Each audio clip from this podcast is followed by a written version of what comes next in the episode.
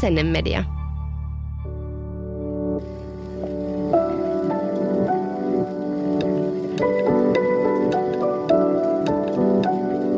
Aamukahvilla. Tämä on Aamukahvilla podcast ja minä olen Henrikka, tämän podin juontaja. Vai onkohan juontaja oikea sana? No joku mikäliä, podi emo. Täältä tupsahtaisi nyt kuuntelijoiden toivejakso lapsen kanssa retkeilystä. Miksi lapsen kanssa kannattaa retkeillä? Mikä siinä on parasta ja mikä ankeinta? Mitä kannattaa ottaa erityisesti huomioon ja millaisella asenteella valmistautua? Millaisia ihania ja kauheita retkimuistoja meillä on lasten kanssa? Siinäpä muutama aihealue tämän päivän jaksosta. Mulla on täällä studiossa alan kokemusasiantuntija Salla, joka retkeilee ja seikkailee lastensa kanssa paljon. Tervetuloa. Kiitos. Ihana olla täällä. Ihana, että pyysit. Tosi kiva päästä jutteleen aiheesta, koska se on tosiaan niin kuin sydämen aihe mulle ja siitä kyllä juttua riittää. Ihana, että tulit. Mä oon niin kehno englannin kielen lausuja, että sä saat itse kertoa sun blogin nimen ja Instagramin nimen ja kertoa vähän kuka sä oot. Okei, okay, tiedätkö niin mäkin on. Mutta siis, koska nimi vaan oli niin ihana ja se tuli mieleen, niin se oli pakko valita. Mutta siis tosiaan on Salla ja Instagram-tilin ja blogin takaa, joka on nimeltään Curious Toes Happy Souls, eli uteliaat varpaat, onnelliset sielut. Niin se jotenkin kuvasi niin hyvin mun omaa elämän asennetta ehkä, niin mun oli pakko vaan valita se, vaikka en osaakaan sitä lausua. Eikä sitä tarvi edes. En mä edes tiedä, miksi mä ajattelen, että sitä pitäisi osaa lausua. Niin. Mutta se on ihana nimi. Kyllä, ja se tuntuu olevan sellainen mieleenpainova. Totta. Että ihmiset kiinnittää huomioon siihen ja sitten siitä päästään jo keskustelemaan, että mistä tämä nimi tulee. Joo, kerro. No. Kerro, mistä se nimi tulee. No varmaan juuri siitä, että se jotenkin kolahti. Pitkään mietti sitä, että millä nimellä lähtisi tekemään, koska mä en halua kuitenkaan rajata liikaa niin kuin aihealuetta, vaan enemmänkin tuoda sitä semmoista syvää uteliaisuutta elämää ja maailmaa kohtaan esille. Ja eritoten sitä lapsenmielistä uteliaisuutta ja sitä, kuinka se sen uteliaisuuden kautta helposti löytää sen onnen ja kiinnostuksen innostuksen siihen elämään. Ja mun oma paappani aikoinaan, kun mä olin pikkutyttö, niin sanoi mulle, että älä ikinä, ikinä menetä uteliaisuutta elämää kohtaan ja kysy aina, että miksi. Niin jotenkin sieltä se sitten kolahti, kun nämä tuli nämä sanat mieleen, niin mä ajattelin, että no vaan pakko olla se, että se kuvaa niin hyvin sitä kaikkea, mitä mä haluan ehkä tuoda ulos ja niin kuin oman, oman elämäni ja kokemuksen ja kaiken sitten haalimani tiedon kautta. Niin ja viedä ehkä eteenpäin myös niille sun lapsille. Kyllä, ehdottomasti. Että se onkin se yksi, mitä niille aina, aina muistan sanoa, että hei, että muistakaa kysyä aina, että miksi. Ihana. Mikä on viimeinen retki, jonka sä oot tehnyt sun lasten kanssa? No viimeinen retki itse asiassa oli eilen. Aha, no niin, niinkin kauan aikaa sitten. Joo. Käytiin tota, Napapiirin retkeilyalueella, joka oli mulle ihan uusi. Mä en ennen käynyt Napapiirin, Napapiirin retkeilyalueella. Ja tota, siellä käytiin semmoinen suht nopea retki, käyntiin luontopolku, joka oli nimeltään Könkään saaren luontopolku. Ja Oliko eväitä? Oli, koska ei, eihän se olisi. Muuten se on vaan ulkoilua. Että kyllä, niin kuin, kyllä kun lähdetään, niin, ja varsinkin lasten kanssa, niin onhan ne eväät nyt vaan yksinkertaisesti se juttu. Että sä saat mistä vaan ulkoilusta retkeen, kun ne eväät on mukana. Mm. Ja vähän seikkailumieltä päällä. Jep. Monta lasta ja millainen perhe sulla on? Mulla on kaksi lasta. Toinen on seitsemän ja toinen viisivuotiaat ja sitten mulla on mies. Lapset on tuommoisessa niinku seikkailu-iässä. Todella. Siis niin ihanassa iässä, tiedätkö, kaikki kiinnostaa ja kaikesta saadaan niinku juttua aikaa ja ihan sama mihin mennään, niin sieltä löytyy jotain tosi mielenkiintoista. Et ihan, niinku, ihan mahtava ikä. Joo, mä just mietin, että mä oon vähän tämmöinen keulia-asiantuntija täällä, kun meidän vauva on vasta täyttävässä vuoden, niin mä en varsinaisesti vielä ihan kauheasti tiedä niin kuin lasten kanssa retkeilystä, mutta vauvan kanssa me ollaan ehditty yllättävän paljon retkeillä Kyllä. ekan vuoden aikana. Ja siitähän se lähtee joka tapauksessa tavallaan, että siitä tulee sitä elämäntapaa myös, että se lapsi on siinä mukana. Et sieltä mekin on lähetty ihan pieni, mm. pienien vauvojen kanssa ja siitä se sitten vaan lähti. Mm. Ja sitä mukaan sitten totta kai niiden lapsenkin, kun se pienestä asti on siellä mukana, niin se kiinnostus ja se semmoinen innostus sitä touhua kohtaan, niin se tavallaan tulee sisäsyntyisesti. Niin, ja, ja tulee semmoiseksi luonnolliseksi jatkumoksi jotenkin kyllä. omassa arjessa. Ja kyllä mä itse asiassa muistan hyvin vielä ennen tätä suurta retkeilybuumia 90-luvulla, kun mä itse lapsena retkeilin, niin kyllä mä periaatteessa on niin kuin lapsen näkökulmasta asiantuntija. Me retkeiltiin mun perheen kanssa tosi paljon. Miten sun lapsuus, olit sä retkeilevä lapsi? No kyllä joo, ja sieltä varmaan niin kuin vahvasti tuleekin se – tavallaan miksi mä haluan myös retkeillä omien lapsien kanssa. Et me oltiin tosi paljon just pohjoisessa ja pitkiä aikoja niin kuin ihan luonnon keskellä ja, ja retkeltiin eri, erinäköisin keinoin kävelle ja moottorikelkalla ja muuta, että et sit muistaa niin kuin sieltä tosi vahvasti semmoisia perheen yhdistäviä kokemuksia, kun ollaan tavallaan keskellä, keskellä niin kuin sitä peruselämää ja ollaan siellä yhdessä, niin, niin jotenkin niin kuin sitä kautta varmaan omienkin lasten kanssa se on hyvin vahvasti niin kuin mukana se retkeily, koska haluaa tarjota sitä samaa, mitä itse muistaa, vaikka on ollut tosi pienikin, niin sieltä tulee semmoisia muistikuvia siitä fiiliksestä, mikä se on ollut, kun ollaan perheen kanssa niiden perusasioiden äärellä siellä. Se on totta, se on hauska, kun on semmoisia välähdyksiä omasta lapsuudesta niiltä retkiltä. Mä muistan kerran, me oltiin ystävän ja hänen isänsä ja mun oman isän kanssa kanootteretkellä.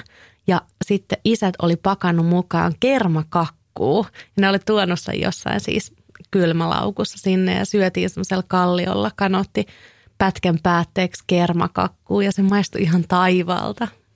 Se on just ihan ja tuommoiset yhdistyy siis selkeästi semmoinen fiilis ja makumuisto. Joo, se oli kyllä, se oli kivaa.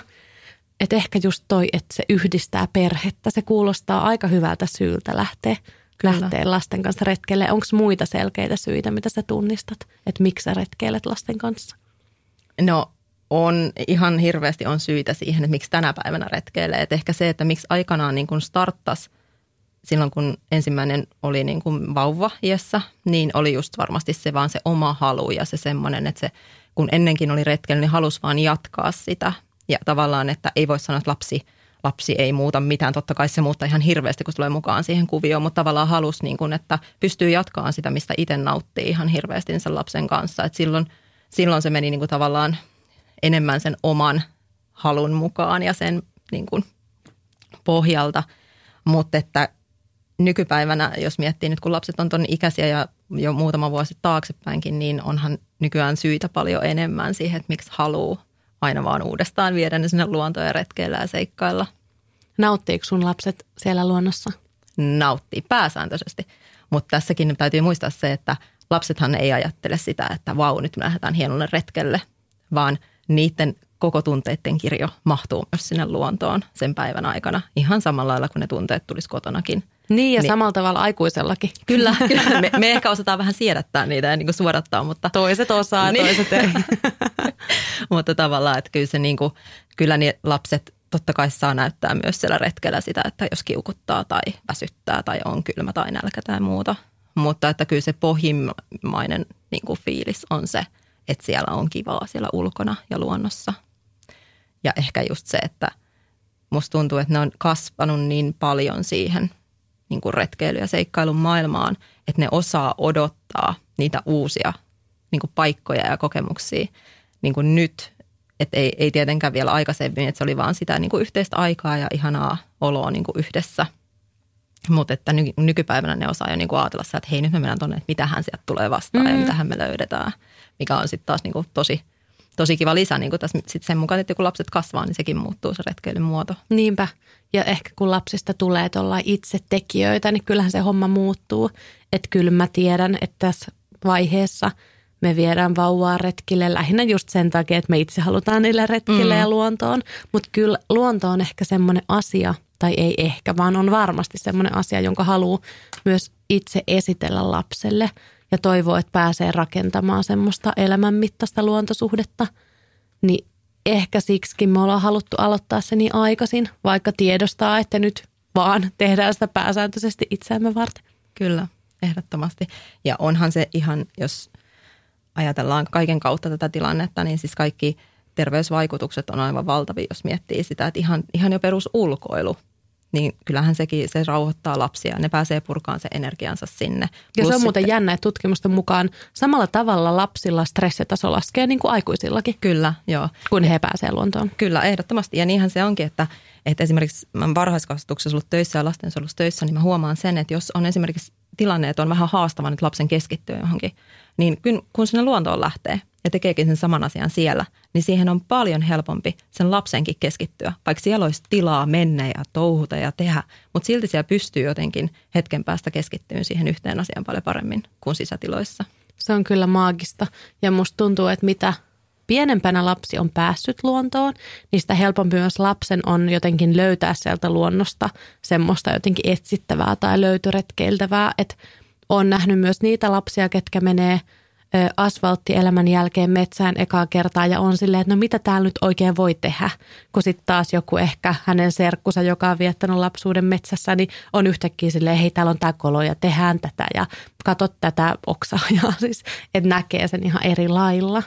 Ei sillä, että olisi koskaan liian myöhäistä lähteä mm. tai viedä, viedä lasta retkille, mutta kyllähän se niin kuin aktivoi sitä mielikuvitusta myös ihan eri lailla. Aktivoi totta kai, että onhan se ihan – ihan selvää, että jos et sä ole tottunut siihen ympäristöön, niin kyllä menee aikansa, että sieltä sitten oppii löytämään niitä ja kiinnostuu yleensäkään siitä, jos ei se ole sitä maailmaa ollut, missä, mitä on niin kuin aikaisemmin nähnyt ja mistä on tavallaan ehkä tehty sulle kiinnostavaa. Mm, niin ja kyllähän lapset on erilaisia. On. Voi olla, että joku lapsi ei vaan koskaan kiinnostu luonnosta. Kyllä. Ja Just. sekin pitää ottaa huomioon, että ehkä välillä – rasittaa somessa, kun on silleen, kaikki lapset rakastavat luontoa ja hiihtää ja meloa, silleen, ei pidä paikkansa. Ei, niin, ei me kaikki aikuisetkaan. Jep. Et ihan samalla lailla se toimii lapsilla, että ei kaikki, kaikki on kuitenkin yksilöitä ja kaikilla on ihan omat intressit mm. Mutta kyllä mä vakaasti silti uskon siihen, että jos se luonnon tutustuttaa lapsille, niin ainakin se luonnon suojelu on todennäköisempää aikuisiellä, kun se luonto on sulle tuttu, vaikka mm. se ei välttämättä olisikaan se lempipaikka olla. Kyllä, ehdottomasti. Ja onhan se niin kuin, lapsi on luonnostaan utelias ja se on ihmettelevä pieni tutkimusmatkailija, joka on niin kuin silloin ihan järjetön oppimisen halu. Niin kun se viedään ympäristöön, mistä on tavallaan kaikki ulkopuolinen ärsyke pois ja se on hyvin luonnollinen se ympäristö, niin silloin silloin ihan älytön mahdollisuus ää, luonnostaan oppia tästä maailmasta ja myös itsestään asioita, koska kyllähän se luonto – kun sä olet siellä, missä sulle ei ole ympärillä yhtään mitään muuta, niin se auttaa ihan hirveästi ja se antaa tilaa keskittyä vain siihen, mikä sä olet ja mitä sä osaat ja mitä sä löydät ja mistä sä kiinnostut siellä luonnossa. Mm. Ja musta tuntuu, että myös aikuiset sitten luonnossa keskittyy ehkä enemmän myös siihen hetkeen. Ei ehkä niin usein ole niitä puhelimia siinä mukana. Ja ehkä just kun ne vanhempien stressitasot laskee yhtä lailla tai mukana olevien aikuisten, niin ainakin mun omat kokemukset lapsuuden luontoretkistä on, että kaikki on aika siinä hetkessä läsnä ja siinä tilanteessa jotenkin mukana myös niin kuin mielellään. Ei joka kerta, mulla on myös niitä muistoja, kun mä angstan hiihtoretkillä ja vihan joka minuuttia, Kyllä. mutta usein. Kyllä, ja on siis juuri se, se ehkä siinä onkin niille lapsille ja itsellekin hienoa, että siellä oikeasti ollaan läsnä. Siellä ollaan niin, eletään sitä hetkeä, että toki mä odotan niitä valtavia angstikohtauksia sitten niiltä lapsilta myöhemmin. Ja onhan niitä nytkin jo tullut. Siis on semmoisia hetkiä, että, että yksinkertaisesti vaan ei ole retkipäivä. Että ei, ei niillä lapsilla aina ole hinku sinne retkelle. Ja se pitää myöskin niin kuin sitten, vaikka se itsessä saattaa tuntua siltä, että ärsyttää tai muuta, koska itse sulla on hirveät odotukset sille retkelle ja sä ajattelet, että nyt on se retkipäivää ja upea retki tiedossa. Ja sitten lapset toteekin, että ei muuten ole.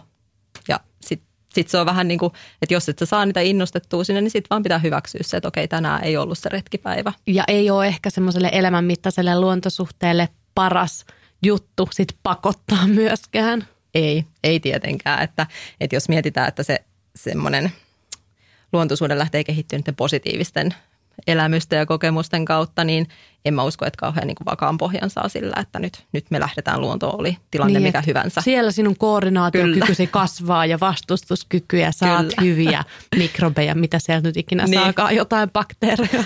Just Joo, se ei varmaan mene lapsille läpi, että kyllä mä luulen. Ja mikä itselläkin on tosi kova motivaatio tulevaisuuteen, on, että mä toivoisin, että sillä lapsella on luonnossa tosi kivaa. Just niin. niin kuin mulla itsellä on luonnossa tosi ihana. Joo.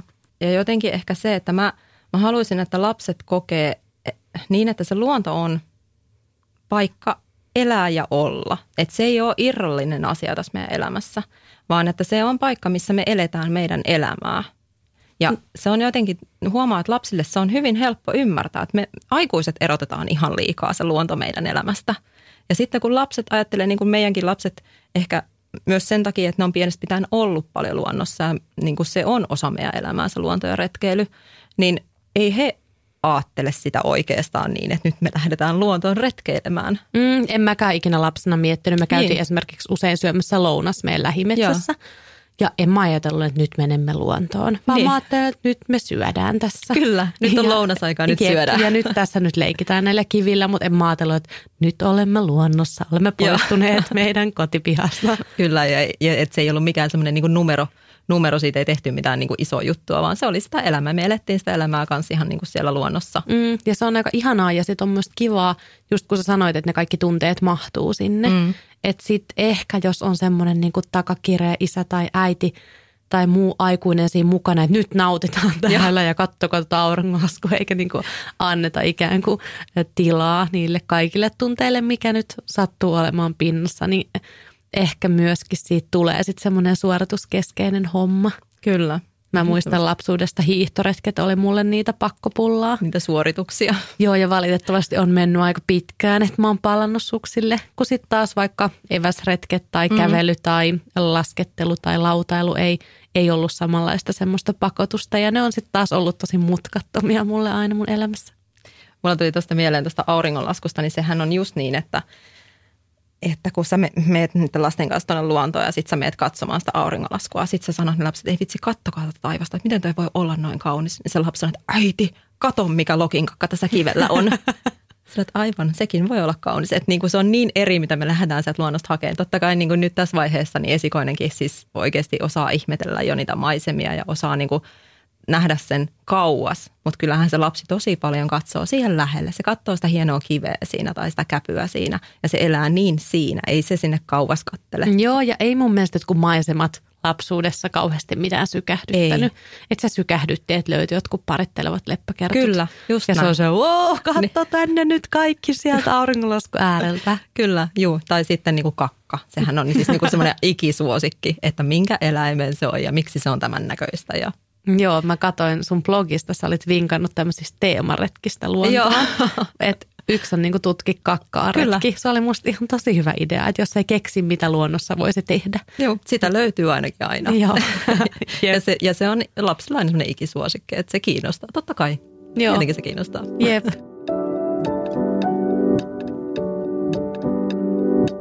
Mutta millaisia retkiä te olette tehnyt? No paljon erilaisia. Se, mikä meiltä vielä puuttuu, on niin kuin talvella ehkä yön yliretket. Niitä me on lasten kanssa vielä tehty. Mulla on siinä itsellä tosi iso kynnys, että miten mä saan pidetty ne lämpimänä ne lapset. Mutta niin kuin muuten päiväretkiä, hyvin paljon kesällä sitten yön yliretkiä ja ympäri Suomea, Norjan puolella ja hyvin laidasta laitaan retkiä kyllä. Joo, mä katoin myös, että paljon niin olette rinteessä yhdessä ja Joo, seikkailette siellä. Kyllä. Mä en tiedä, meneekö se retkeilyn alle, mutta tuommoista ulkoilmaelämää. Kyllä, sitä just, että se on niin kuin, me eletään tosi paljon ulkona, että erilaisia aktiviteetteja ja sitten ihan vaan sitä elämää siellä ulkona. Niin, mikä nyt on sitten retkiä ja mikä ei. Niin, just sitä. Meidän vauva ei vielä kävelle, niin, niin hän on ollut vähän niin kuin meidän armoilla, että missä me häntä niin. kuskataan mukana. Me ollaan tällä hetkellä niin patikoitu tämän vuoden aikana. Sitten me ollaan hiihdetty ja otettu vauva ahkioon mukaan. Ja Mä katselin teidän lu- ihanan tuon patentin siihen ahkioon. Joo, me, me rakenneltiin itse tai puoliso rakensi vanhasta ahkion rungosta semmoisen hienon vauva-ahkion, kun ne valmiit maksaa aika lailla, mutta voi olla, että semmoisenkin joskus vielä panostetaan, mutta ei ollut vielä se aika. Mm. Ja sitten kesällä me ostettiin sitten meidän meren rantatalon laiturin vene ja me ollaan veneelty sitten vauvan kanssa, mutta hän No on niin. vielä ollut aika paljon sen armoilla, että mitä me halutaan. Kyllä, mutta niinhän se pitää mennäkin. Mm. Siinähän sitten tulee elämään mukaan ja kohta sekin jo sitten sanoo, että hei nyt pitääkin mennä sinne ja tänne hän haluaisi tätä tätä. Niinpä.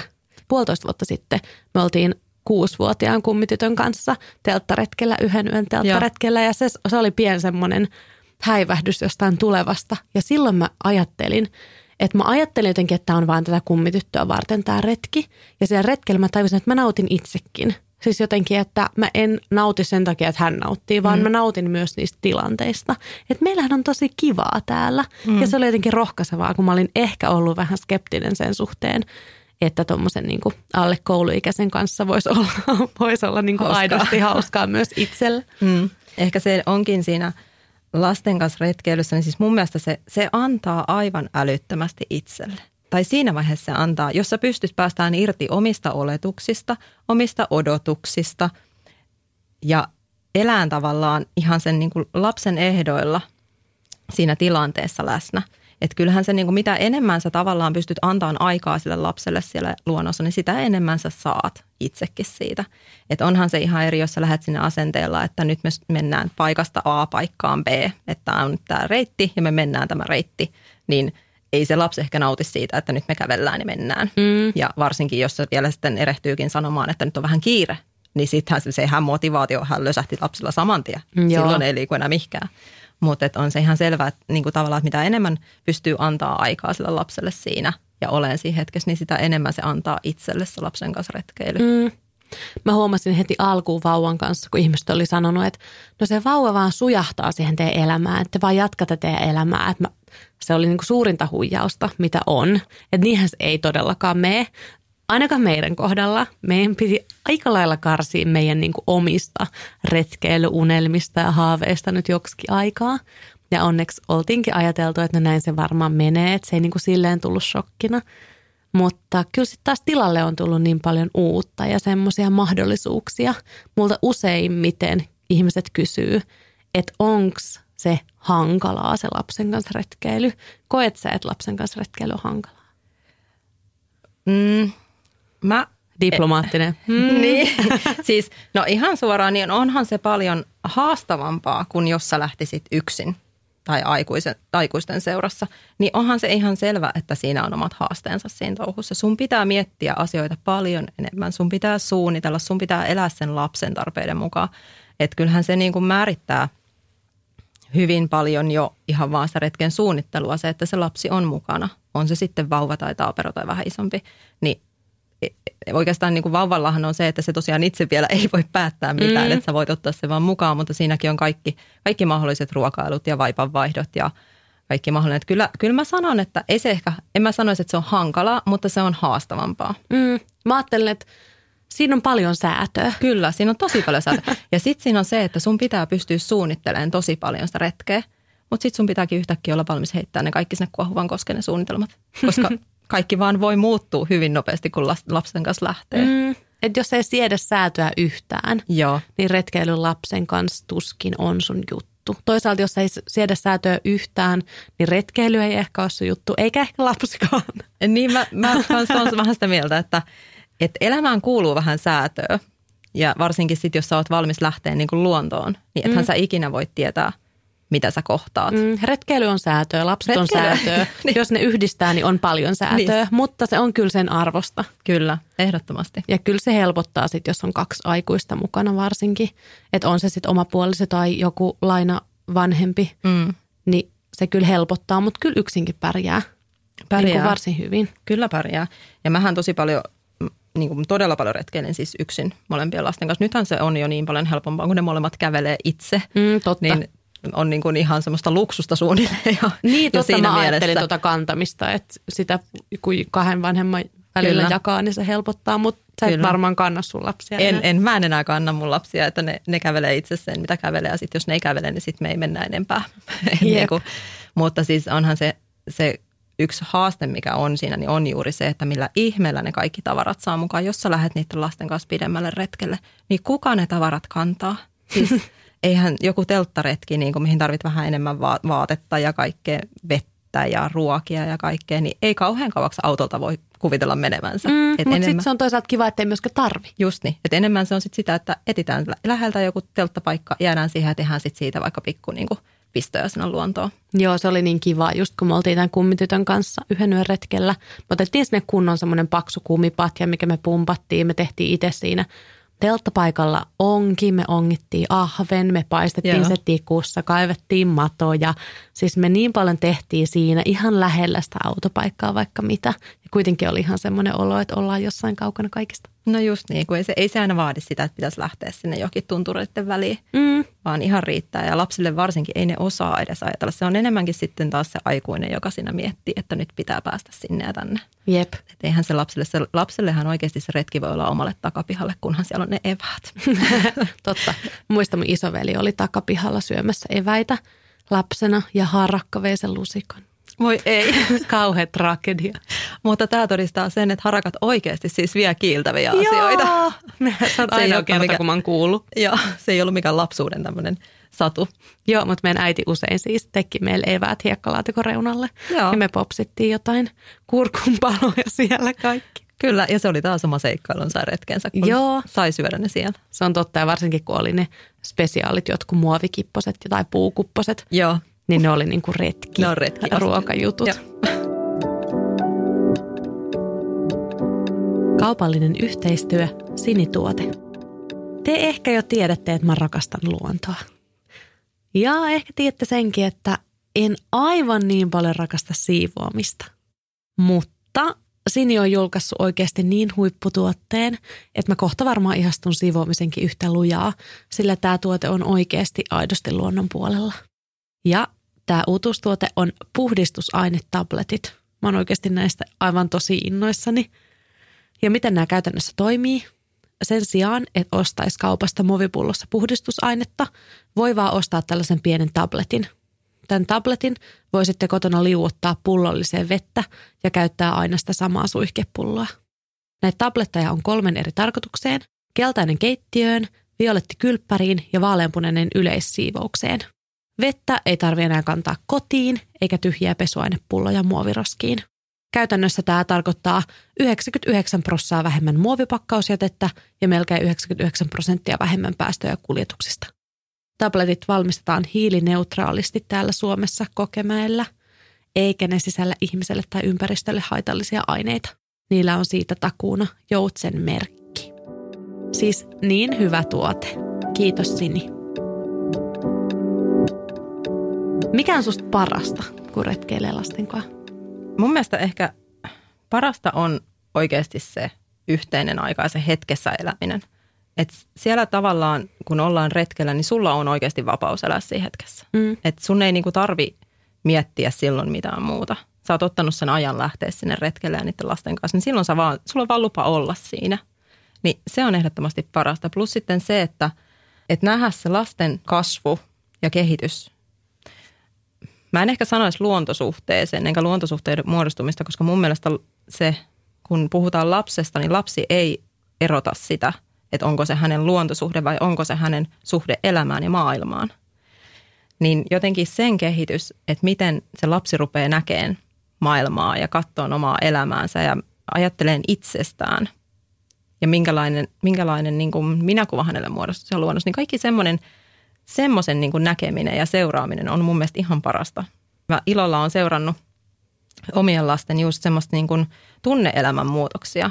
Et luonnossa on mun mielestä tosi paljon helpompi esimerkiksi käsitellä vaikeita asioita. Jos mietitään vaikka kuolemaa, niin luonnossa se tulee luonnostaan. Ja lapsen on huomattavasti helpompi ymmärtää, kun käydään se asia läpi niin kuin luonnon kautta ja sen luonnollisuuden kautta. Mä oon esimerkiksi huomannut sen, että mun esikoinen, niin hän ymmärtää ihan täysin sen, että susi syö esimerkiksi pupun. Hän ajattelee, jos hän löytää kuolleen linnun, niin hän asettelee sen kauniisti, jotta joku muu eläin voi syödä siitä itselleen ruuan. Mutta sitten jos joku ihminen tekee jotain pahaa, niin hän ei voi niinku sitä mitenkään käsittää.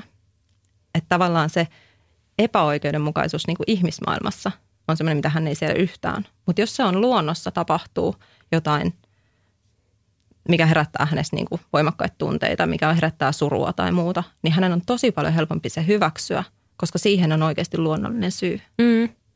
Hyvä pointti. Tota mä en ole osannut ajatella edes. No meidän alle vuoden ikäinen Niin. nyt ei vielä mieti kauheasti kuolemaan toivottavasti.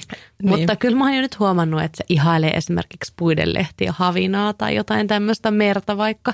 Ja sitä on kyllä ihana katsella ja siinä niin kuin hiljentyy itsekin, kun katsoo sitä toista, joka katsoo sitten sitä luontoa. Mutta toisaalta tällä hetkellä hän myös katsoo ihan mitä tahansa, jotain vessanpöntön vettä. Niin. Et mä, luulen, semmoinen- mä luulen, että ne meidän parhaat yhteiset luontokokemukset on vielä tulevaisuudessa. Että tässä vaiheessa parasta on se, että pääsee itse ulos. Eikä se ole musta yhtään huono motivaatio. Ei, ei todellakaan. Et se on niinku aivan ihanaa, että saa olla itse ulkona. Kyllä, ehdottomasti. Mun mielestä luonnolla on jotenkin tosi maaginen voima siihen, ne saa sen lapsen vain istumaan ja tuijottamaan. Et, ja ne on tosi hienoja hetkiä huomata niitä sitten itse, kun se lapsi oikeasti saattaa vetäytyä johonkin ja sitten se onkin ihan hiljaa siellä ja istuskelee vaan ja vaan tuijottaa. Niin siinä on aina itsellä semmoinen, että ei vitsi, että niinku taas on niinku, jostain on saatu kiinni, mikä tuo sitä hyvää oloset luonnosta. Mm. Mä, mä niin kuvittelen, kuinka joku vanhempi, kellä on lapsi, joka ei rauhoitu hetkeksi, on vaan silleen, puhukaa vaan niin. puolestanne siellä. Mutta joo, monenkin vilkkaan lapsen kyllä. mieli rauhoittuu kyllä luonnossa, sen on huomannut. Kyllä, ja siis oma lapseni, varsinkin toinen, niin ei ole mikään rauhallisimmasta päästä, että energiaa löytyy hyvin paljon. Ja, ja mä koenkin, että se on helppo silloin se luonto ympäristönä, koska mä voin viedä sen lapsen sinne luontoon, se voi purkaa siellä ihan rauhassa, siellä ei ole seiniä hänellä – ja okei, täytyy nyt ehkä sen verran katsoa, että se ympäristö on suht lapsiturvallinen, että siellä voi antaa sen lapsen sitten purkaa sitä energiaa, mutta, mutta just tavallaan se, että siellä se pystyy ensin purkaan sitä energiaa ihan rauhassa, pystyy juokseen polkuja, kiipeileen puihia kallioille ja semmoista tekee, mistä se saa oikeasti tunteen, että hän pääsee tekemään touhumaan. Ja sitten sen jälkeen se tulee se rauhoittuminen mm. usein. Ei se aina tule, eikä sen aina tarvikaan tulla. Mm. Mun mielestä luonto on siitä ihana paikka, että se on hyvin monipuolinen. Sä voit mennä sinne rauhoittumaan, mutta sä voit mennä sinne myöskin niin kuin... Villiintymään. Kyllä, ehdottomasti. ja niinpä sitä itsekin tekee, että en mä niin nyt tekee. aina mene hakea mitään rauhaa luonnosta. Ei. Että se olisi jotenkin, mä koen, että se olisi puuduttavaa, jos pitäisi jotenkin aina hakea jotain samaa Kyllä. meditatiivista tilaa luonnon Joo. keskeltä. Ja ylipäänsä, jos pitäisi aina olla joku tavoite, joku asetettu – juttu, että nyt tämä pitää kokea tai nähdä tai tehdä. Kyllä. Ja mä, oon, mä oon ihan samalla itsekin, että ei, mä nautin siitä, että luonnossa saa myöskin niin kuin elää hyvin energisesti ja saa semmoista niin kuin vilkkautta siellä myöskin harrastaa, Niinpä. eikä vaan sitä, että pitäisi niin kuin niitä auringonlaskuja istua ja katsella. Jep. Entäs mikä on susta niin kuin tylsintä lasten kanssa retkeilyssä? Täytyy sanoa, että välillä se lapsen ehdolla eläminen. Et koska se on kuitenkin se, että jos, jos halutaan, että kaikki sitä retkestä nauttii, myös se lapsi, niin silloinhan se tehdään lapsen ehdolla se retki. Niin kyllä se välillä on vähän tylsää, kun itsellä ehkä olisi sitten tavallaan nälkä kasvaa syödessä ja haluaisi jatkaa esimerkiksi retkeä tai seikkailua vielä. Ja lapsi ei yksinkertaisesti enää jaksa tai, mm. tai ei halua tai muuta, niin on myös niin kuin sit hyväksyttävä se, että okei, tämä retki loppu tähän. Jep. Nyt me lähdetään autolle. On itse niin, kuvitellut jonkun ihanan hetken. Joo. Ja sitten se lapsi päättää, että nyt huudetaan. Että tämä oikeastaan mun mielestä ihanaa ollenkaan. Kyllä, just näin. Ja varsinkin niin kuin vauva-aikana siinä vaiheessa, kun se on just jossain kantorinkas tai muuta. Ja kun sä et oikeastaan niin tiedä, että mikä, mikä nyt itkettää. Ja ei, ei sun pitänyt itkeä, kun me ollaan nyt tällä hienolla retkellä, missä on mm. hauskaa. Niin ehkä ne on niitä tylsiä hetkiä. En mitenkään – tarkoita, että niitäkö ei saisi olla tai muuta. Totta kai ne kuuluu just siihen elämään, mitä lasten kanssa eletään ja niihin pitää olla sitten vaan valmis reagoimaan ja sitten vaan toteamaan, että no, tämä oli nyt tässä. Mm. Mutta on sellaiset ulkoiset tekijät, mitä ei ole niinku ajatellut.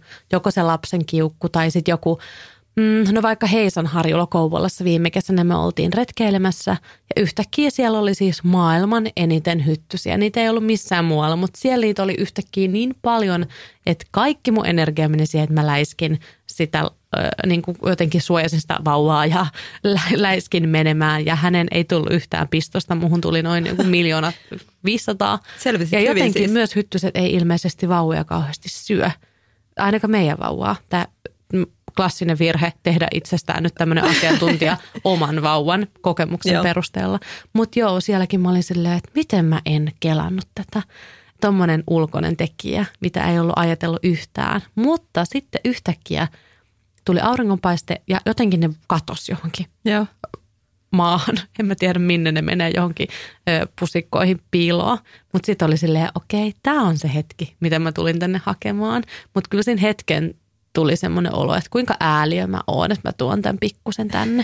että ei tämä nyt ollut järkevä idea, kunnes sitten taas hetken päästä oli silleen, no ehkä sittenkin niin, ihan Tämä oli maailman idea. paras idea. yep. Joo, ja siis just tommoset, että koska kyllähän lasten kanssa sattuu ja tapahtuu, se on ihan selvä juttu. Että jos sä oot just suunnitellut sen sun retkes ja sulla on siitä isot odotukset ja oletukset, kuinka se menee, ja sitten se lapsi astuu – ojaan tai kuralätäkkään johonkin, ja ne kengät on ihan litimärät. Ja sitten sitä vaan ei voi jatkaa sitä retkeä, jos et sä ole muistanut ottaa mukaan sitä ja tätä ja tota, mm. mitä harvemmin tulee taas kaikkea muista. ei ehkä ei, ole niin, se, se ei ehkä ole se ensimmäinen. Niin, niin tavallaan semmoiset odottamattomat asiat, niin ne välillä tuntuu itsestä vähän tylsiltä, mutta se vaan on sitä. Niin, ja sitähän se on myös, kun itse retkeilee, Kyllä. mutta ehkä just kun ne ei ole itsestään kiinni, niin sitä on ainakin mun vaikea sietää. Mä tiedän, että jotkut on niin kuin epäitsekäämpiä lasten kanssa, mutta mä huomaan kyllä, että mulla semmoinen itsekkyys välillä puskee pintaan useinkin. Ja mä tiedän, että vaikka kun lasten kanssa retkeilee, niin pitäisi tehdä kaikki niiden ehdoilla, eikä kannata olla kovasti odotuksia tai suunnitelmia, mutta ei mun mieli vaan toimi niin. Mulla tulee odotuksia, mulla tulee suunnitelmia. Mulla on ihan sama. Ja se, se on niin ihan ok, mutta ainahan ne ei päde. Ei, ei todellakaan. Ja vielä tänä päivänäkin mietin, että mä oon nyt kuitenkin lasten kanssa retkeillyt, tosiaan esikoinen on seitsemänvuotias. Niin edelleen mulla on ne odotukset, kun me lähdetään sinne retkelle. Ei, ei mä vaan pysty lähteen sillä lailla, että mä olisin tyhjentänyt oman pääni täysin. Mutta sitten vaan mä otan vastaan, mitä sieltä tulee. Ja mm. kyllä mä myönnän, että kyllä se ärsyttää välillä sitten, kun se ei mene niin kuin pitäisi mennä. Tai Onko sit... sulla jotain kauhukokemuksia tai muistatko jotain tiettyjä hetkiä, milloin asiat ei ole mennyt ihan putkeen? No onhan niitä vaikka kuinka semmoisia, että ne nyt ei ihan putkeen ole mennyt. Mutta tota, en voi sanoa, että olisi mitään semmoisia kauhukokemuksia. Oikeastaan ainoat kauhukokemukset retkillä on ihan mun oman pään sisäisiä mielikuvitusasioita. Ne on oikeastaan ainoat, mitkä saattaa aiheuttaa semmoisia, meillä ei ole oikeasti sattunut retkillä mitään niin kuin suurempia haavereita tai eksymisiä tai mitään semmoisia, mitkä ei olisi lopulta niin kuin naurattanut. Sitten jos on ollut jotain niin sanotusti kauhukokemuksia, niin ne on ollut sitten just jotain telttaöitä, missä itse yrität niin kuin oman mielikuvituksen kanssa niin kuin pysyä aisoissa, jotta ne lapset ei näe, että sua vähän jännittää sitä teltassa, ettei Jep. se vaan tartu niihin lapsiin. Mutta siis onhan totta kai ihan perus semmoisia juurikin, että, että nämä nyt vaan ei ollut se retkipäivä tämä nyt ei vaan ollut se meidän elämämme retki, vaan tämä oli kaikkea ihan muuta. Mutta mun mielestä tärkeintä on ehdottomasti se, että oli se retki mitä hyvänsä, sinne retkelle oikeasti mahtuu niitä tunteita, ihan mulla niin kuin lapsillakin, ihan laidasta laitaan. Niin se, että kun me päästään pois sieltä, niin jos kaikki hymyilee sen jälkeen, niin silloin se retki on onnistunut. Mm. Sillä ei ole mitään väliä, mitä siellä matkalla on tapahtunut. Jos siitä jää hyvä fiilis, niin silloin se on onnistunut retki. Ja se on kerryttänyt taas meille kokemuksia ja elämyksiä. Mm. Elämää. Kyllä, se on just Kerryttänyt elämää. elämää. Niin. Mulla on yksi hauska, hauska muisto, tommonen, no se ei ole mikään kauhukokemus onneksi, mutta semmoinen, millä mä mietin, että mi, kuinka tyhmä mä oon ja mikä juttu tässä nyt on tässä retkeilyssä. Me oltiin viime kesänä Kangasalla ja me ajateltiin, että me lähdetään vauvan kanssa melomaan. Oli tämmöinen avo, avokanootti ja meillä oli vaunukoppa siellä ja meillä oli tilatut pelastusliivit hänelle. Me oltiin testattu, se tykkäs niistä veneessä ja ne oli jo toiset pelastusliivit, mitkä me torista tilattiin, koska ekat pelastusliivit hän vihas niitä, mutta nämä toiset oli hyvät ja sitten me oltiin se Kangasalla ja sitten me lähdetään meloa, saada hirveässä helteessä ne pelastusliivit hänelle. Hän pötköttää siellä sen vaunukopassaan. Aivan järjetön huuto. Siis ihan hirveä huuto. Me oltiin siinä kesänä jo veneelty, niin me oltiin totuttu siihen, että se moottorin ääni sitten lopulta Joo. rauhoittaa sen. Mutta eihän tuommoisessa mel- melamisessa... Ei ollut moottorin pärinä. Ei mitään. Se vaan niin kuin liuku eteenpäin ja kaiken ylle kantautui meidän vauvan Kyllä huuto. Järvi vielä kantoi sen oikein. Niin. Jep, se oli vielä työkeikka ja siellä se mun asiakas rannassa katsoo. No, olikohan toi... Ei se oikeasti katsonut tuomitsevasti, mutta mm. mä oikein pystyin kuvittelemaan, Kyllä. kuinka hän on silleen, että kuinka järkevää touhua toikin nyt on. Mä olin, kyllä tämä tästä rauhoittuu. No ei rauhoittunut. Käännyttiin parin sadan metrin jälkeen takaisin ja oltiin silleen, että ei me lähetä tähän. Mm, että mä en kyllä halua olla se retkeilijä, joka toteuttaa jotain omia suuria ambitioitaan sen lapsen kustannuksella. Kyllä. Ja somessa mun mielestä nykyään näkyy liikaa sitä, että jotenkin väkisin tehdään omia juttuja ja otetaan se vauva mukaan, jopa vähän sen vauvan turvallisuudenkin ehdoilla. Ja siihen mä niin kuin haluan itse keskittyä, etteen tee samoin. Kyllä. Ja yleisesti, jos lasten kanssa kun lähdetään niin kuin retkeille, niin onhan siinä niin kuin yksi haaste siinä se, että sun pitää siihen turvallisuuteen kiinnittää vielä enemmän huomioon. Sä saatat itse lähteä retkelle vähän sillä vasemmalla kädellä, että kyllä mä nyt siellä selviän, eipä se ole niin justiinsa. Mutta sitten kun sulla on ne lapset mukana, niin onhan siinä, niin kuin sulla on ihan älytön vastuu siitä. Et yksi, yksi semmoinen huomioon otettava asia varmasti on just se, että sä mietit oikeasti, että mitä jos jotain käy. Ja vähän niin kuin jopa yli sen, että sä mietit ne eri tilanteet, mitä siellä voi käydä. Et mä huomaan sen, että mä tosiaan kun paljon retkeilen yksin aikuisena lasteni kanssa, niin kyllä voin sanoa, että mulla on jopa vähän semmoinen niin turvallisuussuunnitelma niitä tilanteita varten. Ja ehdottomasti vähintäänkin se, että kun mä lähden, mä ilmoitan kahdelle henkilölle, mihin mä menen, mikä on reitti, mitä me ollaan menossa. Ja arvio, kuinka kauan meillä menee.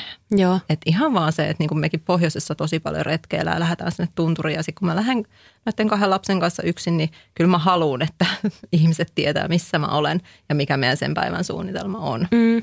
Ja toi on niin tärkeää just nimenomaan, kun oot vastuussa myös muista kuin itsestäsi. Kyllä. Me ei olla puolisonkaan kumpikaan mitään kauhean turvallisuusorientoituneita mm. ihmisiä, mutta lapsenkaan me vaan halutaan olla, Kyllä. koska se on niin olennaista. Ja just sekin, että jos vaikka itselleen jotain käy siellä retkellä, niin se lapsi jää sinne omineen. Just, Että pakko olla myös turvallisuushakuinen itseään kohtaan. On. Että ei ainoastaan sitä lasta siellä retkellä. Kyllä. Mulla on ihan sama, että, että ehkä jos yksin liikkuukin, niin vähän saattaa joskus jotain unohtua nämä turvallisuusasiatkin mielestä. Mutta sitten kun sä oot lap- lapsien kanssa, niin onhan se niinku ihan selvä, että sä et voi niinku itseäsikään mitenkään riskeerata siinä, koska ne lapset on sitten siellä keskenään. Mm, niinpä. Ja me ollaan molempien lasten kanssa ollaan kyllä käyty se läpi, että jos mulle kävisi jotain, niin kuinka he sitten toimisivat ja mikä on se juttu. Ja tähän turvallisuuteen yksi, yksi hyvä asia niin on se, että heti vaan kun se lapsi pystyy kantamaan omaa reppua, niin hänellä olisi pieni retkireppu selässä, missä olisi vähän juotavaa ja joku eväs. Että tavallaan, että sillä lapsella on sitten jotain, myöskin semmoista, niin kuin, että se tottuu siihen, että hän kantaa sitä reppua selässä, mm. koska ei se silloin pienenä sillä tietenkään osaa mitään tehdä, jos jotain tapahtuisi. Mutta sitten isompana, että tavallaan se on tottunut se lapsi siihen, että, että repussa kulkee hänellä aina semmoinen pieni hätävara, jos jotain sattuu. Et meilläkin lapset on nyt, niin kuin, ne tietää sen, että niillä on repussa, niillä on se lämmin vaatetta, niillä on juomapullo, niillä on eväät. Että jos sattuisi, että he eksyy, niin heillä on se luottoretkikaveri, se retkireppu siellä selässä, josta he löytää sen niin kuin ensimmäisen avun. Toi on hyvä ja tosi tärkeä. Mitähän muita turvallisuusseikkoja? Varmaan ainakin se kohteen ympäristön tunteminen tai siihen tutustuminen ennakkoon nousee isompaan rooliin. Me ollaan ainakin vauvan kanssa oltu aika tarkkoja siitä, että me tiedetään, mitkä on ne taukopaikat. Tai ei välttämättä, että ne on just nämä, Mm, mutta että niitä on, että me ollaan niinku perillä, missä me ollaan kartalla.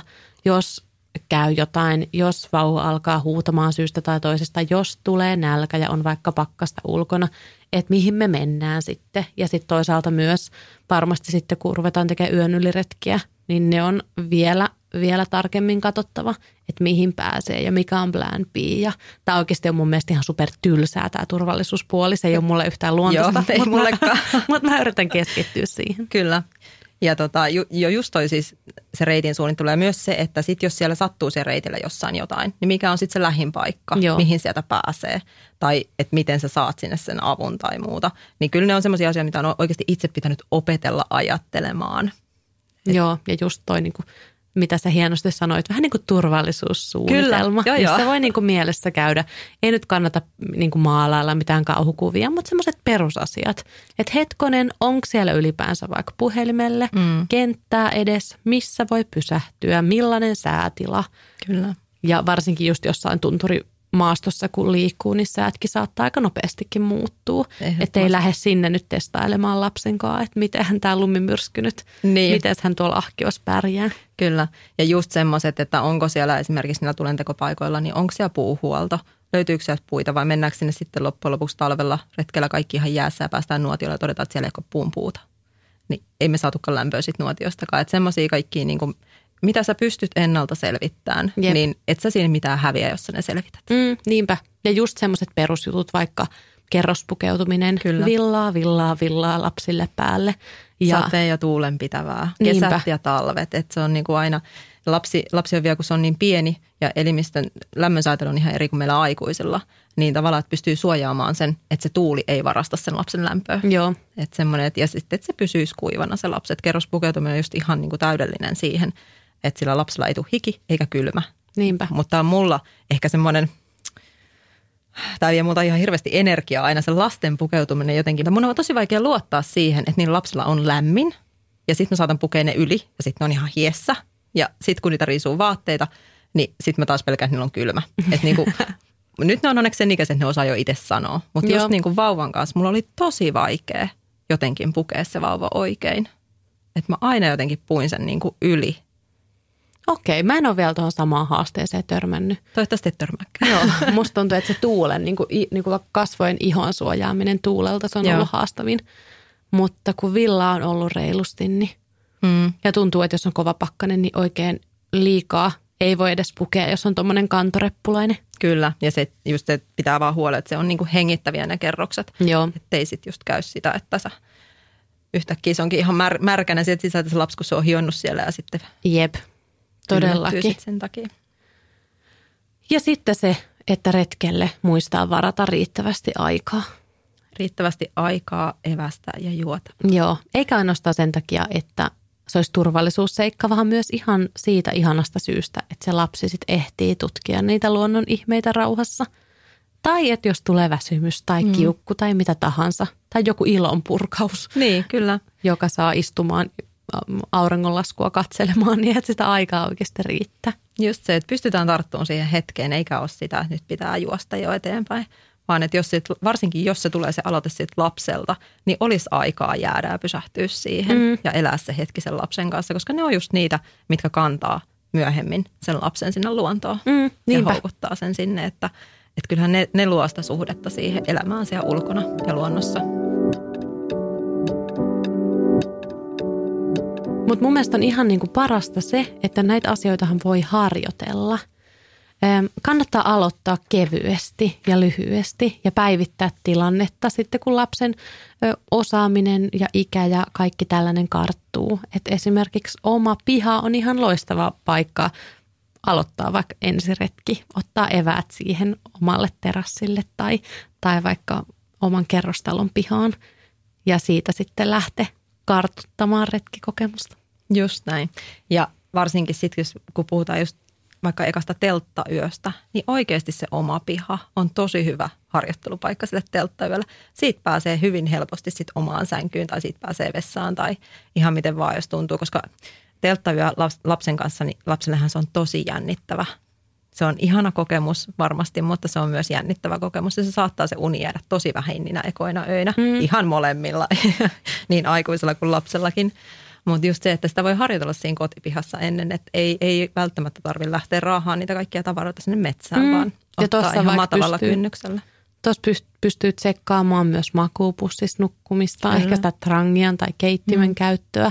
Ja mä ainakin huomasin sen kummilapsen kohdalla, että hän nukkui aivan tukkina, siis aivan uskomattomasti semmoisessa X-asennossa. Hän nukkui meidän välissä aivan, aivan tukkina. Me kumpikaan ei nukuttu kauhean hyvin, kun me taas jännitettiin, että nukkuuko hän hyvin ja onko hänellä Mm. kaikki hyvin. Joo. Ja ehkä vielä, kun ei ollut oma lapsi, niin sitten jotenkin on vielä ekstra, ekstra äh, tarkkana, kun ei tunne niin hyvin kuitenkaan, että miten toinen vaikka nukkuu.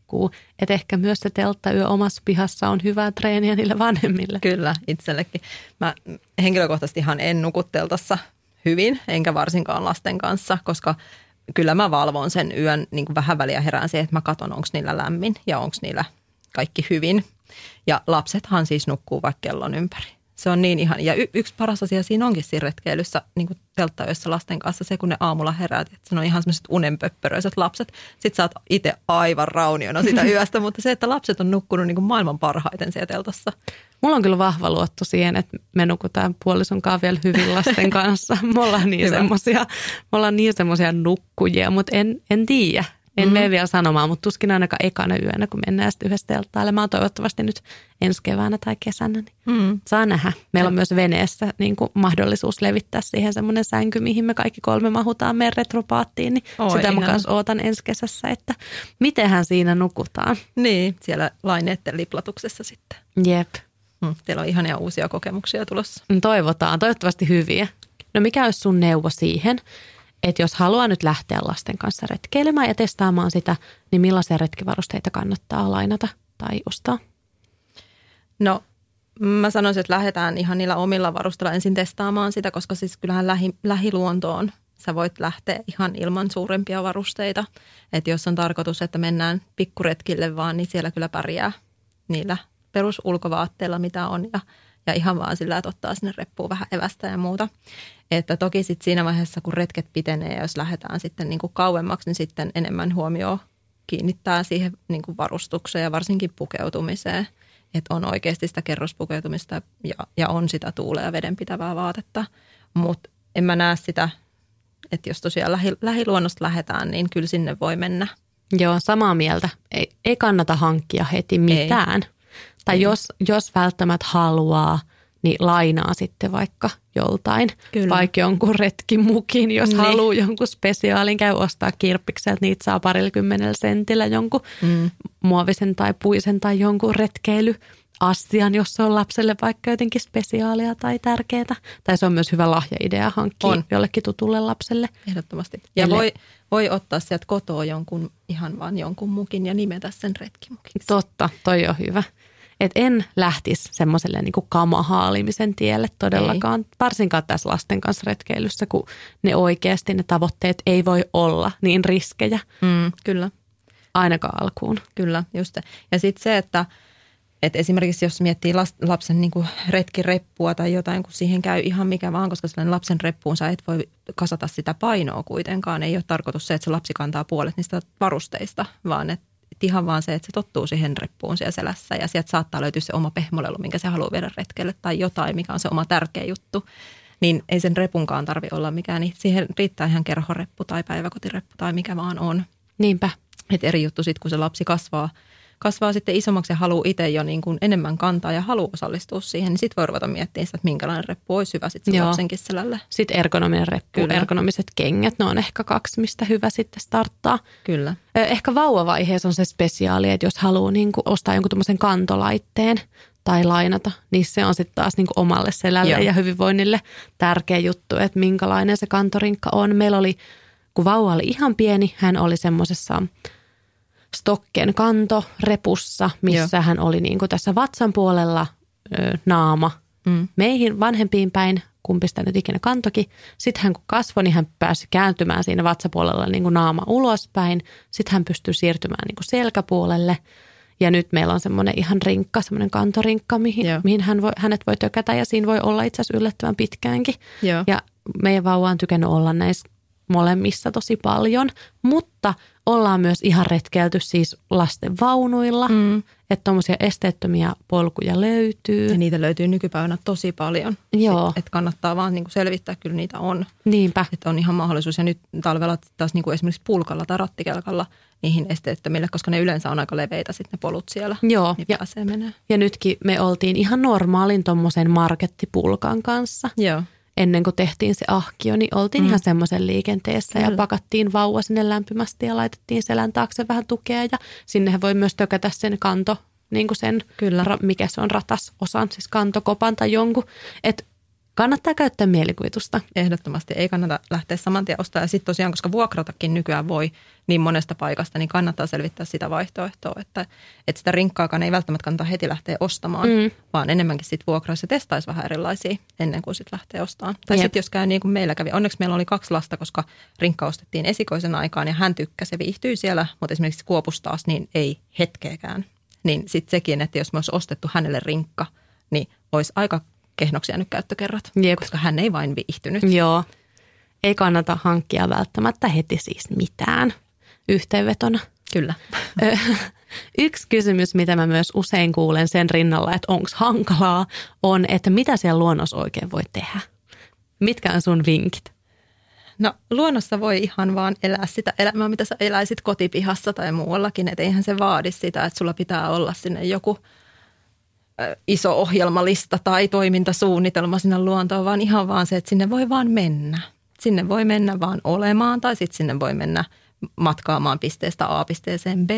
Sinne ei, ei se tarvi olla mitään erikoista, mutta sitten jos on sellainen olo, että ehkä lapsi vaatisi vähän tai niin kuin kaipaa sellaista motivointia siihen, että just vaikka ei ole tottunut hirveästi olemaan siellä luonnossa ja sitten on vähän semmoinen olo, että ei oikein keksi siellä tekemistä, niin sitten siinä tilanteessa voi miettiä sitten esimerkiksi yksi, mikä hyvinkin pienille lapsille jo toimii, niin on luuppi ja luupilasen maailman tutkiminen siellä luonnossa. Mikä on luuppi? Luuppi on siis se semmoinen pieni, vähän niin kuin suurennuslasi, Okei. mutta se on helppo. Siis ihan pienenkin lapsen taaperoikäisetkin tykkää semmoisella tutkia. Okei, se, on se niin mahtava. suurentaa asioita. Se suurentaa, joo. Ja ainakin mä tiedän, että Suomen ladulla on, on niitä myynnissä. Ja sieltä mä oon itse ostanut meidän lapsille. Okei, hauskaa. Ja, ja myöskin päiväkotiryhmien kanssa niin aikanaan niin niitä käytettiin. Ja pienetkin lapset innostuu siitä ihan älyttömästi kyllä. Koska Okei. se maailma on aivan, ja niin kuin siihen jää itsekin koukkuun, koska se on ihan eri maailma, kun sä katsot kluupit läpi niitä kaikkia lehdenpintoja ja kaninpapanoita Mä en ole siis jotenkin ajatellut tämmöistä vaihtoehtoa ikinä. Mä joskus lapsena kauheana luonnon tuhoajana käräytin siis suurennuslasilla muurahaisia. Joo. Kun valonsäde tuli siitä suurennuslasista Kyllä. läpi, niin sitten Ja se koivu- käräytti. Koivun lehtiä. Ja, Joo, no toi olisi ollut parempi kuin muurahaiset. Aivan. mutta Joo, nyt olen syntini tunnustanut. Kyllä, mutta tota, suurennuslasikin on, meillä lapset tykkää kyllä silläkin, mutta se on vähän haastavampi käyttää vielä, koska se, että lapsi löytää se oikein etäisyyden mm. ja muuta, mutta se luuppi on tosi helppo, koska sä voit vaan laittaa siihen niin kuin silmän kiinni Okei, ja siinä on itse se etäisyys. okei. Mahtava vinkki, tosi Kyllä. hyvä. Ja sitten toinen, mikä on, niin siis luontopingot. Kaiken maailman pingothan on ihan mahtavia ja lapset tykkää niistä ihan älyttömästi. Se pystyy pienelle lapselle tekemään ihan kuvilla. Sä laitat siihen vaikka linnun ja Eli, muurahaiskeon. eli pongaa ja, lintuja, niin, pongaa muurahaiskeon. lähdetään sinne luontoon ihan vaan sen pingolaudan kanssa, missä on kiviä, lehtiä, sulka ja jotain ihan tosi yksinkertaisia juttuja. Sitten vähän isommalle sinne voi laittaa, että jotain pehmeää, Mm, joku, joka lentää, joku sinua pidempi. niinpä, tuommoista.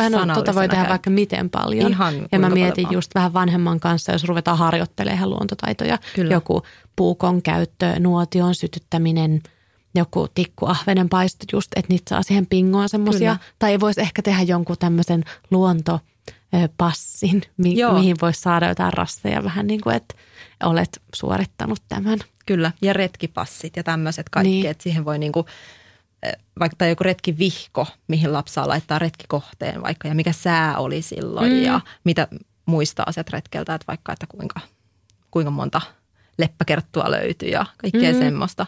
Totta. Et koska lapset yleensä, ne kuitenkin tykkää ihan hirveästi siitä, että sä saat, saat tehdä samalla jotain. Mä, mä niin taas näen sieluni silmin, kun mähän rakastan tuommoista vihkohommaa. Joo. Ja mä rupean tekemään mun lapsen vihkoa kaikkia pingoja. Kyllä, Se istuu jossain mättälle vetää mustikkaa. Joo, huokailee siellä, että tuolla toi mutsi taas täyttelee mun vihkoa. Jep. Mutta tai, tai sitten joku vastuullinen retkeilyhän voi myö. Ehkä se kuulostaa niin, mä en usko, että tota sanapari pari välttämättä kannattaa lapselle niin kuin viljellä. Mm. Mutta että siitä semmoisesta vastuullisesta retkeilystä tulisi normi sille lapselle, niin ehkä jotkut semmoiset pelisäännöt tai Ehdottomasti. koodisto. Kyllä, koska kyllähän luonnossa on pelisäännöt, minkä mukaan me siellä ollaan ja eletään. Mutta mä koen, että se tulee lapselle niin helposti jälleen kerran luonnostaa. Se on, se on uskomatonta, miten se lapsi, kun se, se saa niitä hyviä kokemuksia siellä luonnosta, niin se ihan vaan oikeasti oppii ajattelemaan sen luonnon puolesta niitä asioita. Et kyllä se varmasti niin kuin vaikuttaa siihen, että, että jos ne saa ne lapset olla paljon siellä luonnossa ja saa niitä positiivisia kokemuksia siitä, niin luonnostaan heistä kasvaa luonnosta välittäviä aikuisia. Mm. Varmaan jos sen ikään kuin esittää sen asian näin, että me ollaan täällä luonnossa vieraina. Niin, Musta tuntuu, että helposti sitä myös ajattelee, että no tämä luonto on täällä nyt meitä varten. joo. Niin ehkä jos sen, sen näkökulman saisi silleen, että me, ol, me ollaan täällä vähän niin kuin luonnon armoilla, Kyllä, että se kunnioitus myös syntyisi. kyllä, just näin. Ja että se on niiden eläinten ja se on niiden kasvien koti, mihin Mm. me mennään vieraileen. Että. Ihanaa, mä en malta odottaa kaikkia tulevia retkiä. Niin. Onko sulla jotain sykähdyttäviä erityisiä reissumuistoja lasten kanssa? On. Onhan niitä paljon ja kaikki on niin kuin hyvin semmoisia fiilis pohjaisia. Tulee semmoisia ihania fläsäreitä niistä Kerro joku mieleen. hetki tai siis pari. Mun mielestä ihan parhaita siis on ne hetket, kun tunturiretket, kun me on kiivetty sinne tunturiin. Ja yleensähän siellä tunturihuipulla tuulee aina. Siis se, on se kuvitelma siitä, että mennään sinne tunturiin ja pidetään se ihana evästauko siellä. No ei pidetä, kun tukka lentää päästä, ei siellä pysty olemaan, vaan pitää tulla äkkiä alaspäin. Mutta tavallaan se hetki, kun me tullaan alaspäin sieltä, niin sä näet, kun lapsilla on semmoinen ihan niin kuin täydellinen semmoinen seikkailun overload, kun ne on aivan jossain pilvissä. Se on vaan joka solu niin kuin kikattaa suunnilleen.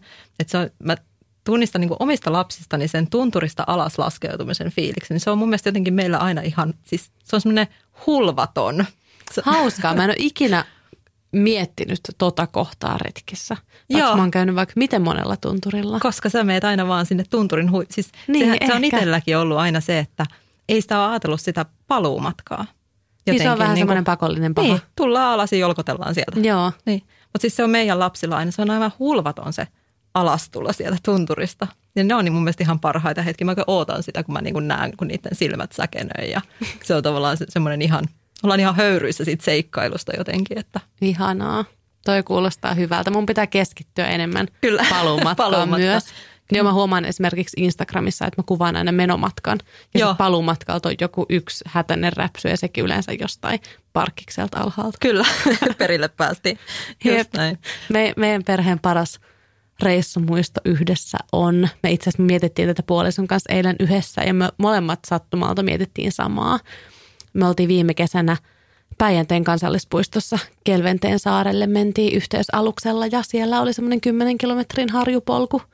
Ja vauva oli tuossa kanto repussa tuossa edessä sylissä ja hän nukkui just sopivia pätkiä semmoisia, että me niinku puolitoista tuntia aina pystyttiin etenemään ja sitten me pidettiin semmoisia, että me laskettiin jollekin viltille vauvamättäälle ja syötiin itse ja hän siinä ihaili lehtiä ja se oli jotenkin täydellisen kaunis päivä ja siellä ei ollut siellä saarella juuri ketään ja asiat meni just niin kuin me toivottiin, mikä on ehkä harvinaista, mutta se oli niin jotenkin niin ihanaa ja siellä oli niin kaunista.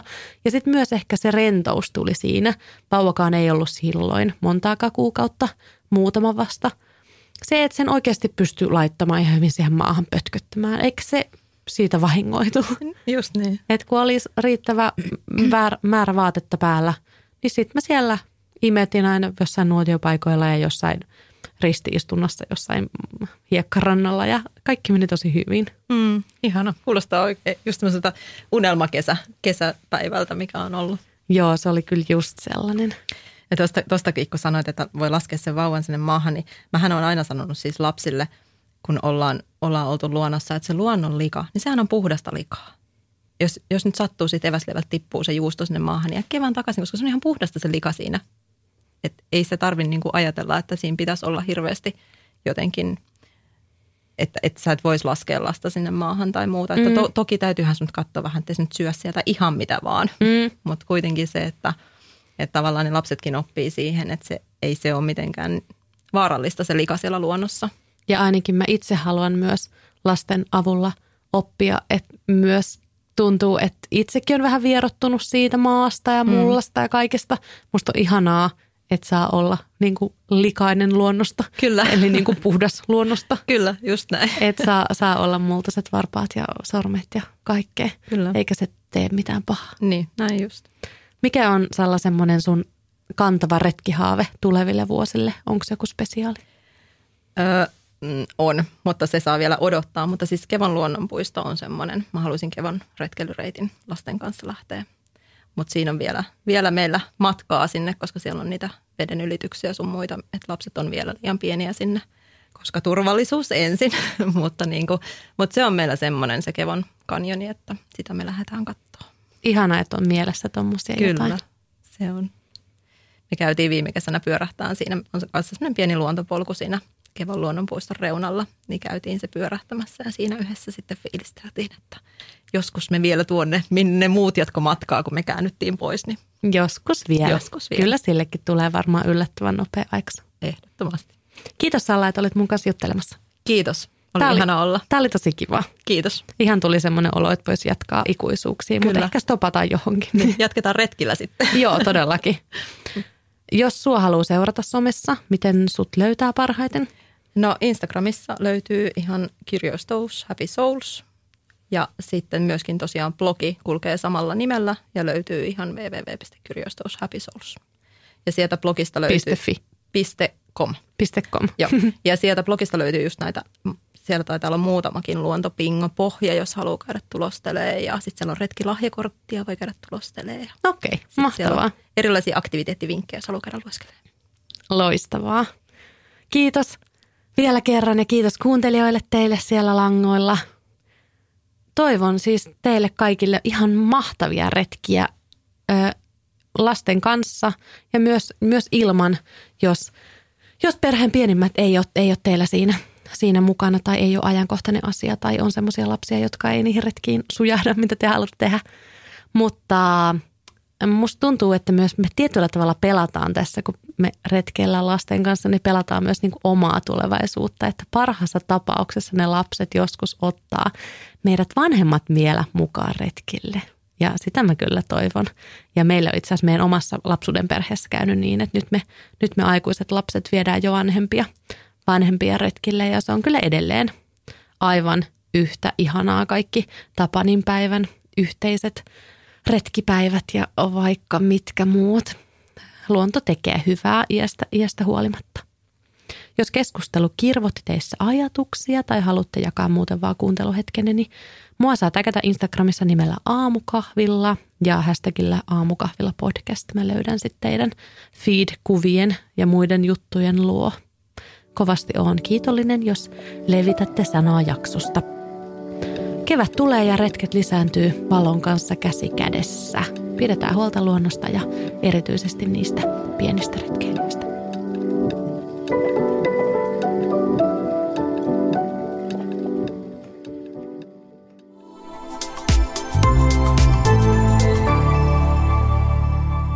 Asennemedia.